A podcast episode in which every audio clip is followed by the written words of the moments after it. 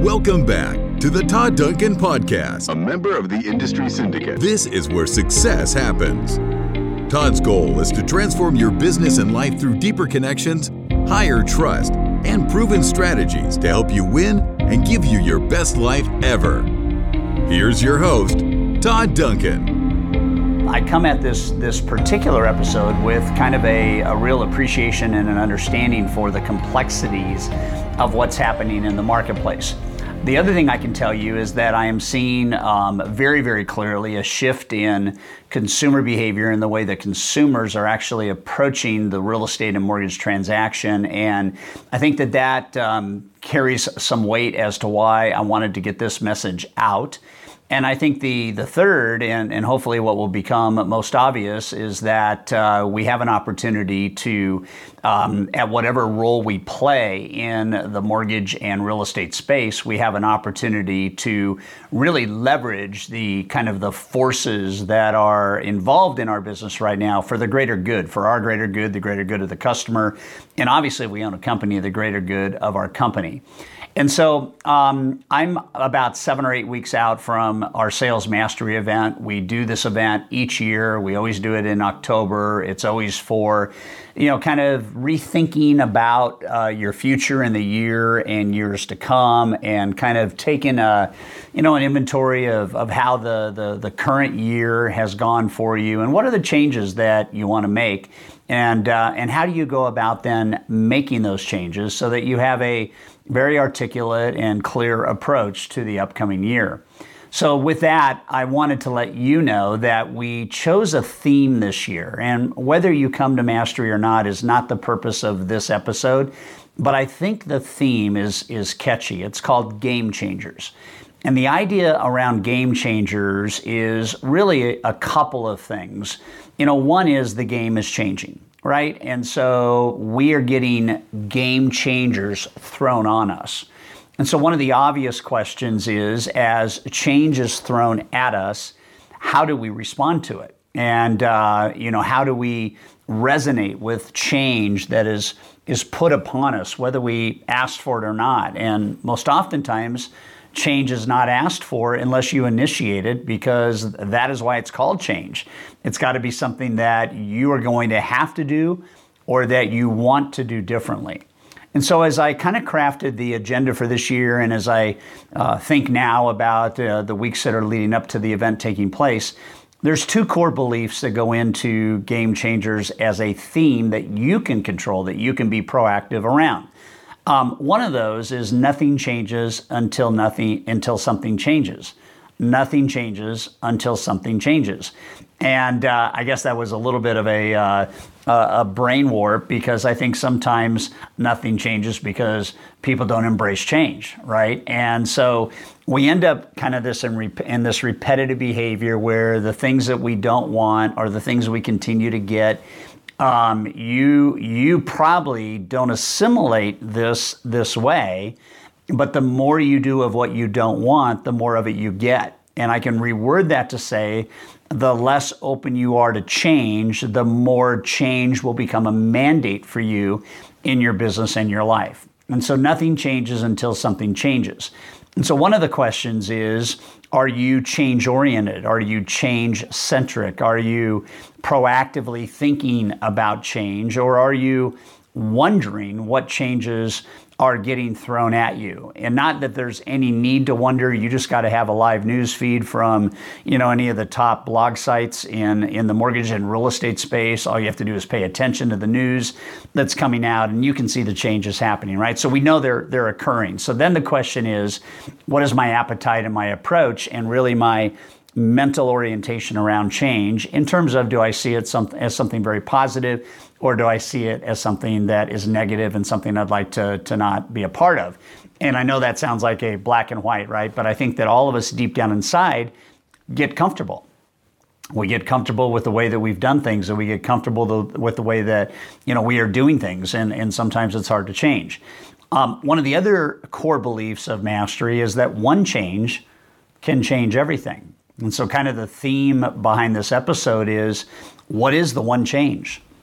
Maybe there's two or three, probably not more than three, that you know that you would like to implement or that you've been thinking about implementing, but now you know you must implement. What are the three things that would change everything for you and for your life and for your finances and for your health and for, you know, the relationships that you're in? If you're an owner, from your value proposition to your team, to the way that you're leading from a technology deployment standpoint, and, you know, what are the investments that are being made to future-proof your business and your enterprise? And those are very, very real thoughts around change. And so nothing changes until something changes is the behavior of repetition. And then one change can change everything is the behavior around hope. And so when those two things come together, it would be kind of my desire that you would start to think about change is not only something super, super positive, but something that is absolutely necessary, and that there is such a concept of being left behind. And being left behind is when you are so change resistant or so change ignorant or so change naive that you miss the wave, and whatever that wave might be, right? So as I kind of paint this picture for you, one of the models that I have tried to use my entire life, from the time I became an originator to 6 weeks ago, as I spent time with leaders at our leadership conference in Hawaii, was the idea of what's called or referred to as the sigmoid curve. What the sigmoid curve basically articulates, as you look at the image on your video, is that we all have a life cycle. You know, we start over here and we might be new to sales. We start over here, we might be new to lending. We start over here, we might be new to a job or a position, right? And then we grow and we start up this kind of growth curve. And this growth curve is what's taking us from this kind of orientation of birth, new job, new career, new this, to now getting good at it, becoming better, learning, growing, becoming better, learning, growing, and we continue to move our way up. And there's a point in time where people start to go through this kind of phenomenon, which I don't even know why it is actually created, but they stop doing what they did that got them going in the direction that they're going, which in this case is up, right? So we're on this positive upward tick. And what ends up happening is they flatline, and then they start to go down the other side of this curve, and that is the decline phase. So on one hand, we are growing and we are birthed and we're doing things right and we're moving up and we're getting more production and we're making more money and we're deploying new strategy and this and that. And then somewhere around, along the road, we lose our way and we stop. And it's not like we stop on a Friday.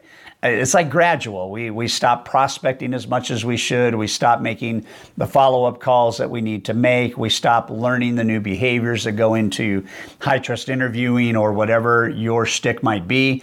And then we tend to flatline, and then we start a decline. So that's the first part of the sigmoid curve, right? And what I learned early on is that when you are not open to change and you don't have a thirst for change, and not just a change for change's sake, but because you realize that if I'm not changing, I am falling behind. And there's a very important intentionalness behind that kind of change. I'm not changing just for change's sake. I'm changing to be relevant. I'm changing to add value. I'm changing to disrupt. I'm changing to create an insurance policy against the future. I'm changing because the market's asking me to. It's all part of a proactive kind of approach, right? However, what ends up happening is two things. One, there is a fear of changing when things are going well. The idea, if it's not broke, don't break it, right? And so we tend to continue doing what we're doing, and then the adversity from the world encroaches, and it's now forced change. So we have to initiate a new growth curve. And at some point as we're growing, the theme behind the sigmoid curve is there's always a chance to initiate a new growth line. And so we want to continue to be thinking about when times are good to change, not when times are bad to change.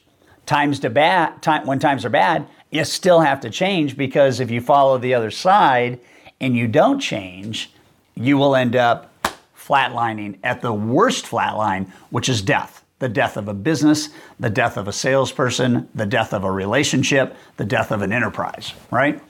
So when you look at the image that we're putting up, you can see that when I change on my way up, I create a new growth curve. You'll also notice there's this word lag, and lag is the time between when a new idea takes flight. And it can be research time, it can be practice time, it can be an investment in human capital, hiring an employee time, the training of that person. It can be investment in technology, the deployment of that technology. It can be all of those things, right? Normally summarized in 3 words: time, money, energy. So that's lag, right? And we will always have lag if we're changing. And the question is not will we or will we not have lag. The question is how much lag can we absorb? Do we have enough resources for 90 days of change? Do we have enough money for a year of deployment of a new, piece of technology? Do we have those resources? Do we have the mental energy? And do we have the time energy? And do we have the physical energy? Do we have the training tools? Do we have the resources? All those things go into lag. But if you notice, and the most powerful thing about changing early, changing when you're on your way up, is if you notice, you create this massively beautiful new growth curve. It's the blue line in your diagram, and you can see how much higher now your new state of being is. The business is at a higher altitude. You're at a higher altitude. You've gone from $10,000 a month in income to $20,000 a month in income. You've gone from a team of 1 to a team of 4. You've gone from not having an active CRM to deploying, Salesforce or doing something like that. You have this positive change going on. And so then the obvious thing I would say is that once you're on this new, beautiful growth curve, you apply the same thing, which is, okay, now that I'm growing again, now that I'm up here, I don't want to wait and then go all the way back down, right? I want to keep this kind of thinking alive. And so at some level, as I'm going up the blue new life cycle, I'm going to create new change. I'm going to be about the change I want to see. I'm going to be change committed, not change avoidant. I'm going to be passionate about change. I'm going to realize that if I don't change, somebody may change on me, and that's not a good insurance policy for the future. So that is a cool thing to be thinking about. Now, looking back at the diagram, let's go back to the initial growth curve, the one on which the new blue line was launched. Go all the way up that first growth curve, go all the way to the top. It's that kind of green, and then start to go down the other side and come all the way down to where this new response growth curve is initiated. So you'll see on the backside of topping out, right? The backside of reaching your the top of the apex, the top of the summit, you start to realize, man, I'm going downhill. My production's down, my income's down, my weight is up, my money's, whatever it may be, right? I have got to now start a new growth curve or I will die. And we have seen literally one way, or one example would be that in the late 1800s, there was over 2,000 car companies. And today you can see that, worldwide there might be 10, right? 10 or 12 car companies that are sizable companies. Arguably, you could look at all the car companies that couldn't adapt, all the car companies that couldn't create, all the car companies that couldn't innovate, and they tried too much too late. Tucker is one of those car companies, and they died. And they died a really, really bad and brutal death. What I can point to is that that's how business works. That if you are not an early follower and you are a late follower, depending on how late you are, it may be too late. And I don't say that with a sense of gloom and doom. I don't say that, to be negative or to be a depressant. I just tell you that that's the way the world operates. Even when we think about the initial days of when I launched Mastering Sales Excellence, it was 2 years before we actually started the Sales Mastery brand, but contiguous in the 26-year run. We've had to reinvent that program, I don't know, 15, 20 times. I think we reinvent it actually a little bit every single year. High Trust Selling is on its fifth iteration, you know, since it was originally architected and written. And why? Because it's different. How do we use technology today to create high trust instead of just eye contact and a handshake? And how do we balance those things out? But the one thing I want to point out about changing late, and it's probably one of the most important reasons besides if you don't, you might die. Okay, the reason why you don't want to change late is because that word lag that I gave you earlier is somewhere between, and there's not a magic science to it, but I'll tell you it's somewhere between 5 and 10 times the lag that you would have experienced had you changed early. And you can see that in your diagram between the blue line and the black line, how big the word lag is. And so what ends up happening is that if we wait too long, we could actually lose a business opportunity. We could lose a client. We could lose an enterprise. We could lose a market. We could lose our company. And so the balancing act is, when you think about this, it's, you know, if I'm decaying or I'm dying, I got to go back to vision. I got to go back to innovation. I got to go back to the pragmatic implementation of things that'll get us wins early and get us back on the right track. And then when I'm back on the right track, I can go back to starting new growth curves as I continue kind of my rebound, if you will. I just find that in the world that we're in right now, that you know, there's so much change, there's so much shift in the behaviors of people. There's so much data in the world today. It's easy to get just like blown away. It's easy to get mind numb. But this is just a new way of doing what we've always done. We've always done business, person to person, business to business, business to person. Okay, we've always done business. Business is business. Business is historical. Business goes back tens of thousands, you know, of generations and iterations and years. I mean, business is business. It's people having something that somebody wants and transacting. And now today it's just being done in a new way with a lot of flair and a lot of whiz bang, you know, a lot of technology, and it's going to continue. But you can't be ignorant of it. You have to be embracive of it, and you have to understand that I can be this change. I can own the change that's happening, and I need to, because I want to remain relevant, and I want to future-proof my business, and the only way to do that is to become a champion of change.